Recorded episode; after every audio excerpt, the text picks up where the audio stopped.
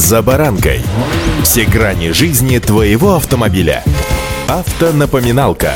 Комментарии экспертов. Советы по обслуживанию автомобилей в программе «За баранкой».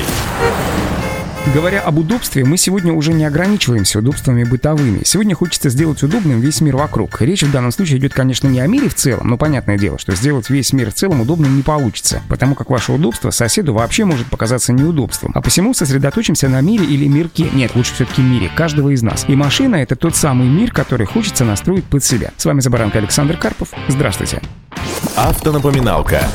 Безусловно, все зависит от запросов каждого человека. Кому-то подавай небо со звездами над головой, я сейчас речь веду о Бентли со звездной крышей, а кто-то пищит от радости просто от присутствия крыши над головой. Но есть ряд позиций, которые пора бы уже было делать буквально в каждой машине, и становится совершенно непонятно, почему автопроизводители ну никак не учитывают такие маленькие, простите за выражение, хотелки владельца. Вот, к примеру, всякий, кто после посещения магазина открывает багажник и думает, ну, люди дорогие, ну где крючки, на которые можно было бы повесить пакет с продуктами? Но если не повесить, то как минимум зафиксировать его. Ведь самое удивительное, что даже сканеры открывания багажника без рук уже придумали и установили, где крючки. М? Ну, крючки, конечно, ерунда. Если уж мыслить глобально, то вот смотрите, в машине установлена масса различных систем, которые помогают, например, поддерживать курсовую устойчивость, антиблокировочная система тормозов. А где же система экстренного торможения? Ведь с таким маневром, как экстренное торможение, руку на отсечение даю сталкивался каждый водитель. Каждый. Так почему не установить ее в каждый автомобиль? Прежде всего, заботьтесь о человеческих жизнях, как в машине, так и за ее периметром. Миллиарды денег бахаются в дороге, дорожные комплексы безопасности, а вот такая важная функция, как система экстренного торможения, если и есть, то обязательно идет допом и, разумеется, платным.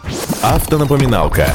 О том, насколько важна камера заднего вида, я понял на себе, когда попал в единственное на данный момент моей водительской жизни ДТП. Ну, представьте, город, белый день, съезжаю с дороги с односторонним движением в проездной двор, чтобы выскочить на параллельную улицу. И уже когда повернул, пропустив пешеходов, понимаю, что на выезде, метрах в 30 от меня, стоит грузовик и разгружается. Я понимаю, что одной минуты здесь точно не закончится. Смотрю в зеркало заднего вида пусто. Пешеходов справа и лево пусто. Включаю заднюю передачу, начинаю сдавать задом. И вот этих полутора-двух секунд хватило, чтобы такой же искатель сквозных двориков, как и я, захотел хотел выскочить также на параллельную улицу. Разумеется, мы встретились. Я задом, он передом. Поскольку скорость при начале моего движения была минимальной, ущерб тоже был минимальный. У меня легкая потертость, у него вмятина. Но машина кредитная, соответственно, каска. В общем, потратить пришлось на все-таки пару часов на оформление всех документов. Это я к чему такой длинный рассказ? А к камере заднего вида. Ведь она очень нужна не только в данной ситуации, которую я описал, но еще и при парковке во дворе и на стоянке перед торговым центром, где, как по закону подлости, автомобили, пешеходы или велосипедисты появляются буквально из ниоткуда в тот самый момент, когда водитель смотрит в другую сторону. А ведь это уже относительно недорогая технология, да, требующая монтажа камеры, но в расчете стоимости автомобиля в целом, а они уже выскакивают за миллион рублей. Что такое камера? Сущий пустяк. А пока суть до дела, друзья, пристальное внимание к дороге и строгое соблюдение правил дорожного движения. И удачи! За баранкой.